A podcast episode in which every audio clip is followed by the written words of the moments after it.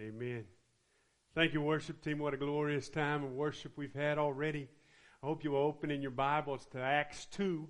Acts 2, we're going to start with verse 42 and go through about verse 47. And we're going to talk about the life you've always wanted. John Ortberg wrote a book on the spiritual disciplines by that title. I've kind of uh, uh, captured that title for our title today, The Life You've Always Wanted. And uh, we're not really going to talk s- directly about the spiritual disciplines, but we are are going to talk generally about them. We're going to talk about the church and about the importance of the church in, in your life becoming all that God created you to be, all of God, who God wants you to be. And so as we begin, I want you to think about the levels of living that are available to all of us. First of all, there's the level of survival. You know, you got food on the table, you've got clothes on your back, you've got a roof over your head. I grew up in a family with four kids and a single mom.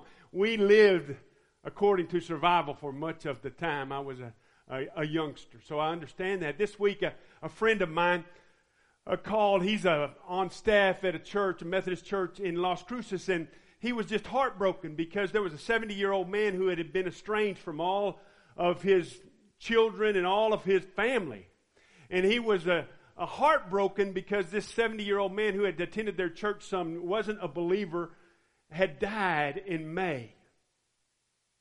And for a month, his kids didn't even know it. And there had been a couple that moved into his house. He moved in later in life with his mom because he couldn't support himself. And so he took on renters to help pay the rent. And those renters uh, had supposedly given his keyboard to the church. And so his family was calling, calling my friend who didn't know the man had passed, and he passed in May. How does someone become so disconnected? His renters had been driving his truck since May. How does someone miss that connection to people? If you're just trying to survive, it's a miserable way to live. Second level is a level of success. Some people would say that's a better level. You're trying to make some money so you can buy some stuff, so you can get ahead in life, so you can make something of yourself. Be somebody. Well, this week I was having breakfast with a fella, and he said, Hey, you know this guy from Hereford? His name is Jason Collier.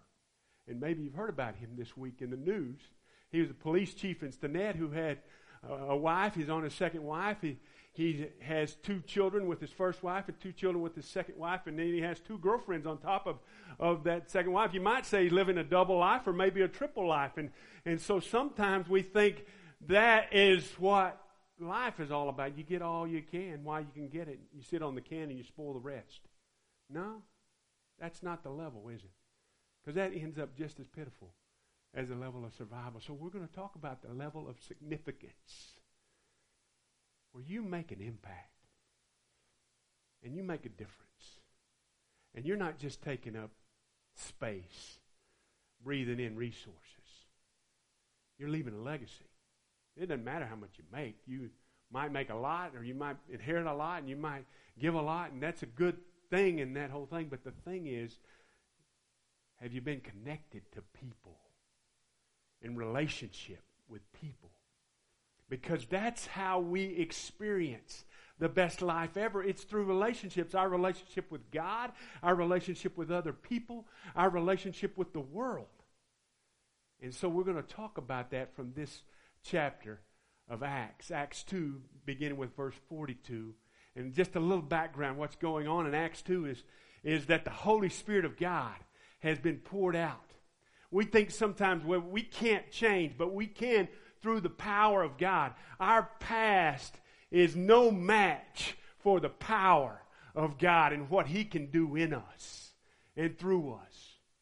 You remember the old uh, cartoon character Popeye? I am what I am, and that's all that I am.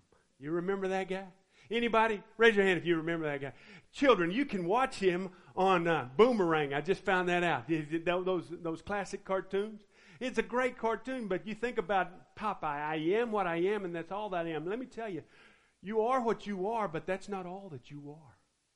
You are what you are, but that's not all that you will be because the great I am says, I am what I am, and His power is made perfect in your weakness. And He can do things in and through you, and He can change you into the person that He created you to be. And so we take on the prayer of Soren Kierkegaard that says, Lord, by your help, make me more of myself. Because He's got a plan for you, and it's a plan to make an impact. And so what's happening in the, in the book of Acts is this power has been poured out upon the people of God through the Holy Spirit. And the Holy Spirit has so taken over them that they're talking in other languages and everybody is hearing in their own language. And people think that they're drunk.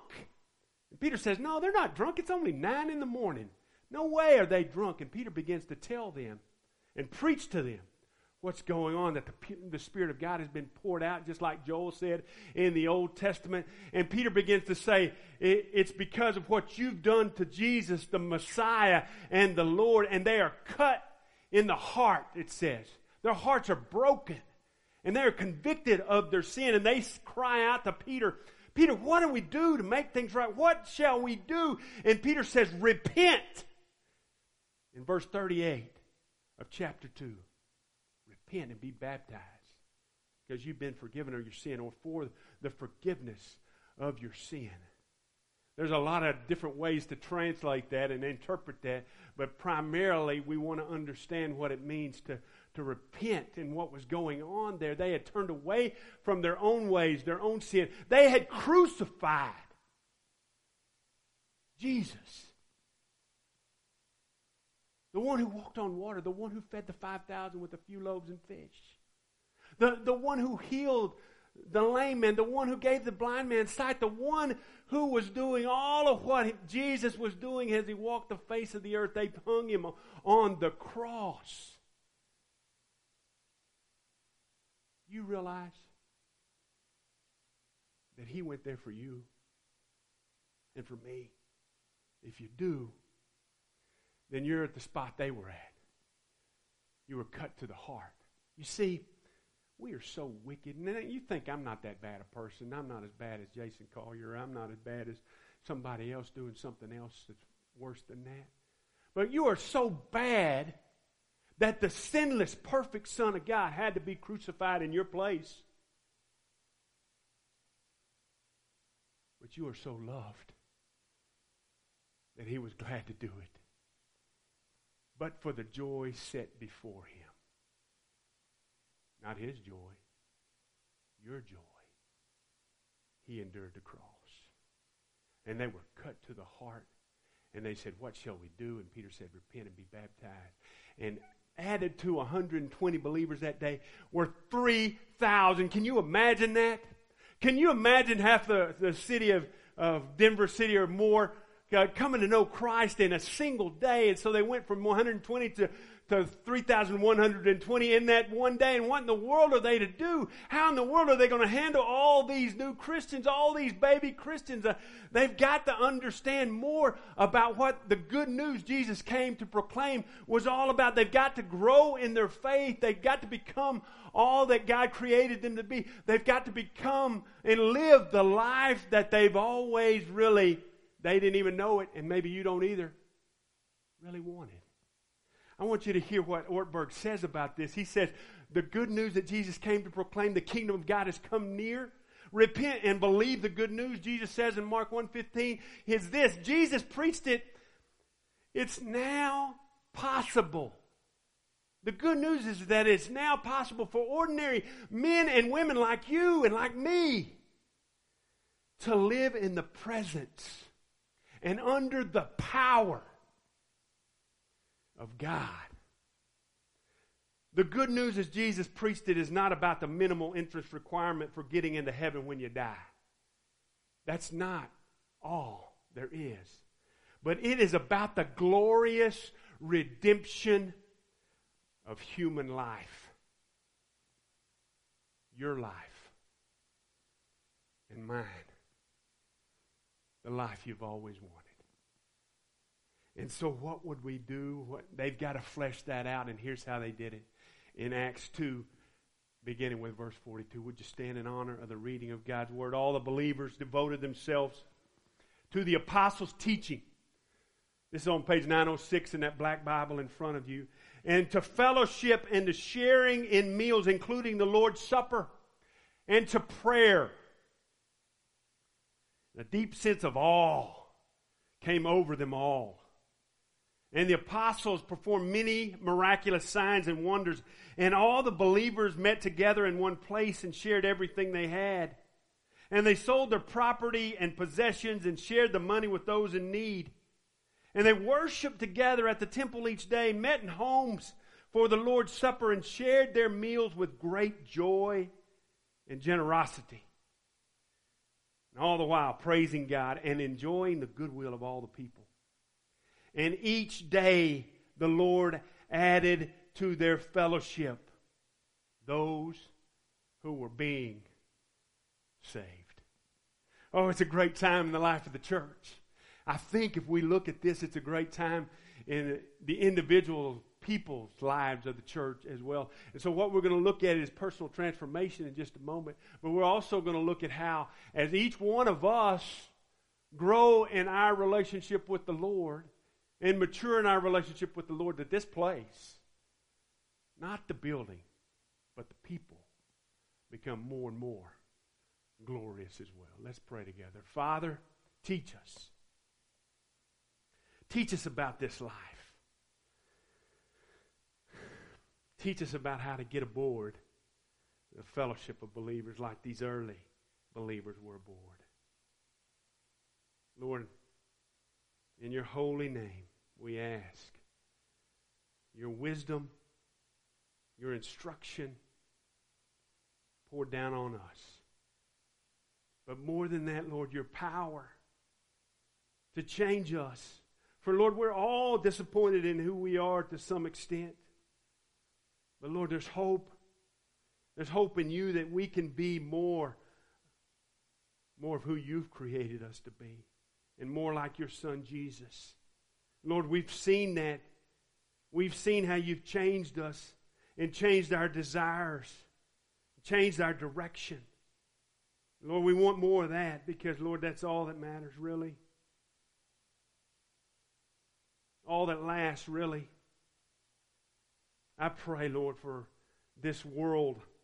I pray for this congregation that as we get so distracted, you would bring us back to what matters. Lord, we can be, oh, so, so oblivious to the things going on. Lord, we don't want to be.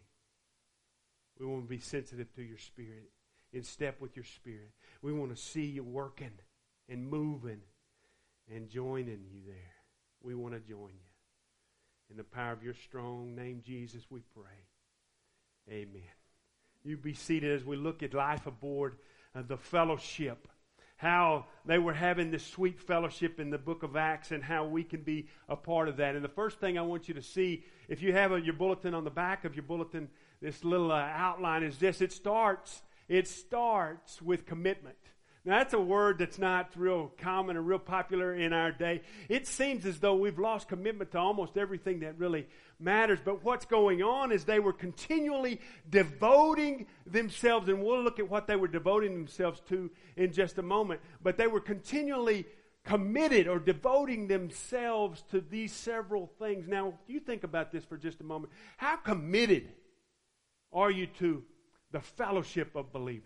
The scripture says in Christ, we who are many form one body, and each member belongs to all the others in Romans 12 5. Do you, you recognize that? Do you realize that? That you belong? Do you understand that you belong to each other? And would you just turn to the person next to you right now and just say, You belong to me and I belong to you? Or would you do that? You belong to me, I belong to you. Now, husbands and wife, I hope you're saying that more than just now, but you belong to me, I belong to you. You know that in the fellowship of believers that we are in this all together, but how committed are you really? You think about it for just a moment. If an athlete never practices their sport, they're not going to be very good at that. They may enjoy it, they may like it for a moment, but they're not going to improve. They're not going to become all they can be as an athlete without that commitment. A musician is if they don't ever practice their instrument or don't ever practice singing, they're never going to be all that they are created to be. In a marriage, you're not going to experience all that God has for you unless you keep those vows and you're committed to those vows for better or for worse and richer or poorer in sickness and in health, all those things, if you are committed, you will stick in there no matter what. You think about the, what, what it really takes to be committed. It takes energy. It, it takes devotion. It takes affection. It takes attention. And so you ask yourself, right in these moments, have I begun the journey to the life I've always wanted by being committed to the fellowship or committed to the things that God has called us to now? As we look around this place, there are several things I, I want you to see. One of them is this, and I've shared this with you. If you're a new member in, the, in recent years, we've been walking through this whole oikos strategy about what it a five star church members like, but a lot of you have been here a long time, a lot longer than I have. And so I want just you to know this as well. We've gone over this several, a couple of years ago when we went through the Oikos training. There are sheets in the, in the foyer on that table, these, these, uh, what is that? I think that's called solar yellow sheet right there.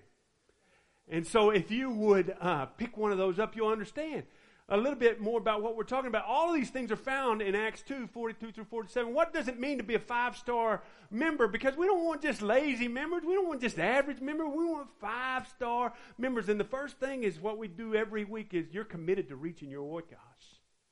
You're committed to the mission God has given you in this world, in this life. I didn't give it to you. I didn't put those people in your life. I didn't give you the family you you have. I, I didn't place you in the neighborhood you're in. I, I didn't put you in the job you're in. God did. And He's allowed you to be around those people to impact them for the kingdom. That's your household. Those are your people. They're going to listen to you. You see, all of us come to know Christ because someone who loved us shared with us how to come to know Christ. So the number one reason people come to know Christ is they know someone. And he's made a difference. He's transformed them. On the flip side of that, the number one reason people don't come to Christ is they know someone that don't live the Christian life the way it's supposed to be lived. And they say, I don't need that. So you got to ask yourself what kind of, everybody's a witness. You going to be a good one? Or you going to be a bad one? So that's the first element of a five star member. The second element is what we, we do every week. We, we worship together. You gather in a larger group. And, and then you gather in a smaller group. And that's what's going on in the book of Acts. They're gathering in the temple. Where else can they gather with 3,120 people among them? The, the, the temple is the only place large enough for them to gather corporately. So there's a large gathering, and that's what we do in this place. But there's also, they're meeting home to home, uh, house to house. They're enjoying that kind of fellowship and taking the Lord's Supper home to home, smaller groups. And so that's the third thing. You just participate weekly in small group. Folks, I don't know if you know this or not, but you're really going to grow more, not just from hearing a sermon, but from discussing and talking and asking questions. You can't do that. We couldn't do that in a, a setting like this. You need to be connected somewhere in a small group. We're starting those back next week.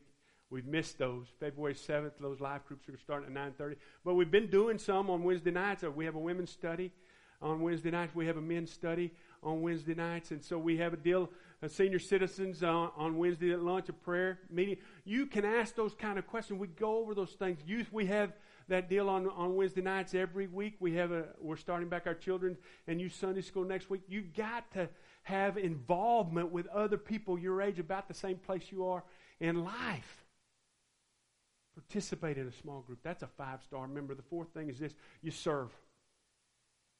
You give on a regular basis. We'll get to the, more of that in just, just a moment. Well, I'll just get to it now. You think about this. We are in trouble when we have more takers than givers in every element of life. In the church life, in the nation, wherever it may be, in your family, if you've got more takers than givers, you're not healthy. And so, what's going on in the book of Acts is the, the ones who have aren't bound to their entitlement of how hard they have worked for what they have. Now, it, some people say, well, well, communism is going on. They're sharing everything in common. No. Communism and socialism is what's yours is mine, and I'll take it. That's communism and socialism. But what's going on here is the church. What's mine, they're, they're saying, is not as important as who you are and what your needs are. And what's mine is yours. And you don't have to take it because I'm going to give it. I'm going to give you whatever you need at this moment. Because you know what happened in the early church when people committed themselves to Christ? It's not like today where people today it, it cost them very little, but in the early church, they were turning their back many times on their family. They didn't have a support system. Their new family, that's why I got to be called a family was their church family. And so they had to be encouraged and supported by those folks in the church. And that's what's going on in, in this selling of property and distributing of all of that. They have, they have come to that level where they're helping and sharing and caring about people's needs. And so that's what we do when we serve. When we give more than we take. Now, I know Hey, I'm not ignorant, okay? I'm not real smart. I was born at night, not last night. I was just thinking about this. There are people that come to this church sometimes with their hand out, and we know, oh, they're back. Oh, no. They're just wanting something. Well, praise the Lord, they're coming to us because they know where they can find something. And if they take advantage of us, that's on them, not on us. But what if they're not taking advantage of us and they're really in need? Then that's on us, is it not? And Jesus says, if you've done it to the least of these, you've done it to me. Nah, we're going to use good discretion and we're going to use good discernment and all that, but just, just point blank, we got to give more than we receive. And that's the, that's the last thing there on a five star member. Just give regular financial support so we can help people who are in need. You got that? So I'm going to give you four things here that they were committing themselves to in this passage, verse 42. And, and I'm going to, we're going to use the acrostic wife. Okay? You can't have God as your father without having the church as your mother, Augustine says. And so the bride of Christ is an image in the scripture in Ephesians and, and Revelation both. But I'm just going to shorten it to wife because we know eh, a happy wife is a happy life, don't we? We know if mama ain't happy, ain't nobody happy, right? So when we think about these things, just, just use it across the acrostic. Women, I know you don't have a wife, but just use this across. You'll remember this. Here's what they were devoting themselves to. We've already covered it in those five star things, but I, just another way of putting it worship. See, they were connected in their relationship with God through worship, the breaking of bread, and prayers and gathering in the temple and gathering in homes, they're bowing down to the one who's changed their lives. That's what we come to this place for. Just a little bit, we're going to sing the goodness of God. I love that song. And we're going to sing about how um, all our lives He's been He's been faithful. We come to this place and we bow and we worship. That's the W. Uh, the I is this instruction. They're devoted to the apostles' teaching. Now, the apostles' teaching is another way for us to look at the, the Word of God, the Scripture. Now, in that day, the apostles didn't have the New Testament to teach from. They were in the business of living the New Testament, and they were in the business of writing the New Testament, but they did have the teachings of Jesus, and they did have the Old Testament that they could draw from, and, and they had uh, the Spirit of God working through them to connect uh, their teaching, what they've seen, what they've observed. And they shared that. And the early church couldn't get enough of it. See, that's why we read through the Bible. That's why we're doing what we're doing. As we look at the whole story, we're taking a little break this week to focus on the Lord's table. But most of the time, we're trying to understand all of the story of God, the whole story of redemption, the whole story of reality, so that we know where we fit in this story. where God can use us and our little piece of it. And instruction is like the building materials that God is going to use for the, the reconstruction project that He wants to do in us, the transformation project. Instruction alone is not going to change us, but we need that instruction so that we have some material to work with. That's the I. The F is fellowship. Now, we think fellowship, we think food, don't we? Fellowship meals is what we say oftentimes. You know, Baptists are known for their potlucks and all that kind of stuff, but it's more than that. Fellowship is the word koinonia, and it's a commonness that they have, a partnership that they have with one another. They're in this together, sharing, and caring, and loving, and living. And the E is evangelism or, or an expression. What's going on is as they live out the life that God has recreated in them, that God has given them a, a, a fresh start in, they share that. God's changed things. God's changed things with their mindset. God's changed things with their finances. God's changed, changed things in their families. I have no doubt about all of that. And so they, they share those things, and the Lord is adding to their number daily. Verse 47 says, Those who are being saved. Hear me at this point, will you? Dallas Willard says it is the responsibility of every Christian to live such a soul satisfying life under the loving rule of God that sin will not look good. You see what looks good to the outside world, to the lost world, and sometimes even to us? Often sin more than the life God has given us, the life we've always wanted. But in the end, it's not going to last. Only one life will soon be passed. Only what's done for Christ will last. And so we're investing in this.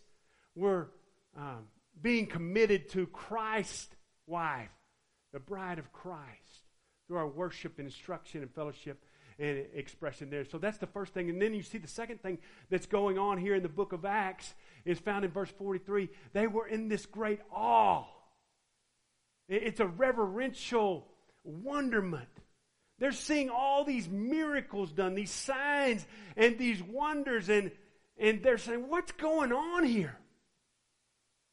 How is this happening? And they recognize it's not anything they're doing, it's the movement of God. And they are motivated by the miraculous, and that's what we want to see happen you know some things aren't going to be different in your life, in your family, in your marriage, in our nation, unless God Himself performs some miracles. Are you asking Him? I believe He wants to. I believe He can. But I also think He wants us to ask Him. Are you asking Him on a regular basis? To, are you praying big? Are you praying for our nation? Are you praying for the leadership? Are you, are you praying for your pastor? Oh, you need the practice and I need your prayers. Please pray. Are you praying for our community and our community leaders? Are you praying about this virus? We ought to be. That's what they're devoting themselves to prayers. It's not just in the house of God that they're doing that. It's not just in the time of worship, but they're devoted to, to prayer. And as they are, they see God change their world. And this little movement that starts with 12, that goes to 120, that goes to 3,120 in that single day, is about to take over the world just a two or three hundred years later. And it's filtered down all the way to you and to me. And God's plan of redemption isn't done. And so you and I are motivated when we see God working God working through a guy like Ian Leva, what's he going to do as he commits himself? God working through you and through me. How are you going to be used in his almighty hand? The last thing I want you to see is that life flourishes. This life you've always wanted flourishes through what we've already talked about generosity and gratitude and reproduction. See, the end goal for our lives is transformation, for us to look more and more like Jesus, but it doesn't stop there. What He wants for all of us is to reproduce. Life ends when reproduction ends. If you don't reproduce as a family, you're not going to have any offspring. You're not going to have any grandkids. You're not going to have any great grandkids. You think about that for just a moment. This last December, uh, another little Streun was born in our line. My brothers are so jealous. I've got the only Streun in that particular line. James Matthew Streun is going to continue the Streun line. That's good, isn't it? Because my son reproduced biologically. But we've all got to be reproducing spiritually. That's what's going on. People see, hey, we're under all this oppression from the Roman government. Not too different than our day in some ways. Might not be too different. And yet, there's freedom. There's freedom in Christ, and nobody can do anything about, about that. So I'm getting on board. I'm getting on board with this guy who came back from the dead. If he can whip death, he can handle whatever else concerns me. I remember the way he taught and the way we marveled and were astonished when Jesus was doing what he was doing here on earth. And then he died on that cross, and we thought that was the end, but it wasn't. It was just the beginning. Because three days later, he comes back from the dead. Wow. That's reality.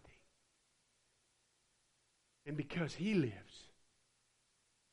you and I can enjoy the life we've always wanted.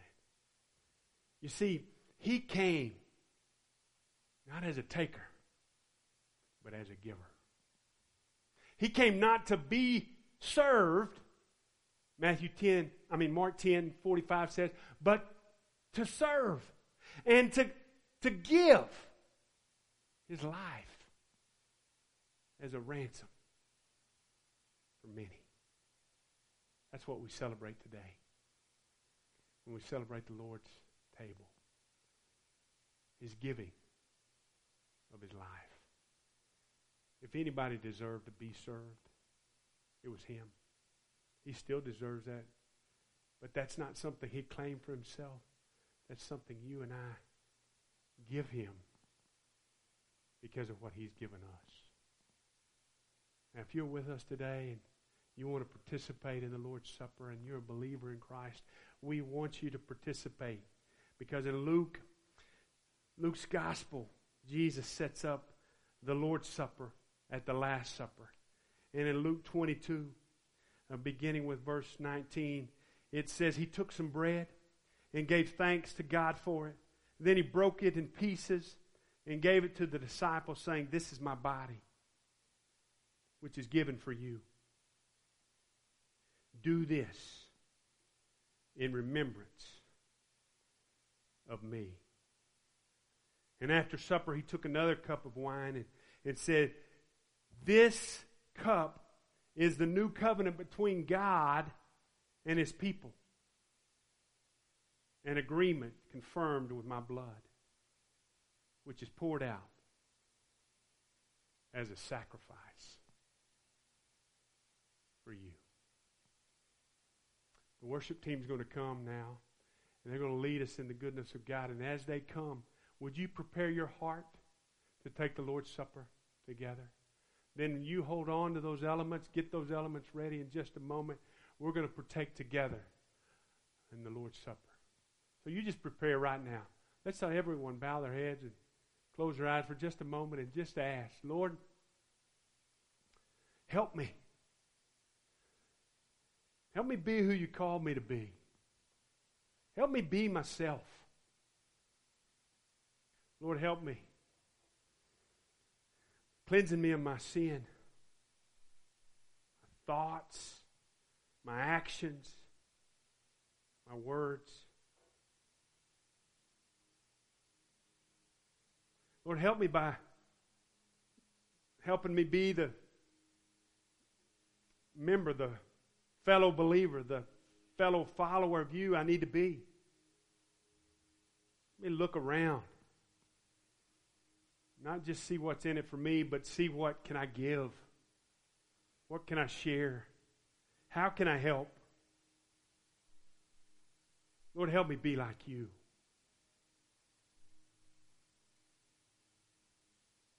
Who gave your life totally and completely. Humiliating, painful, saving on that cross.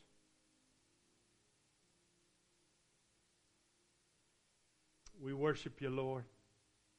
Help us worship you now in your goodness.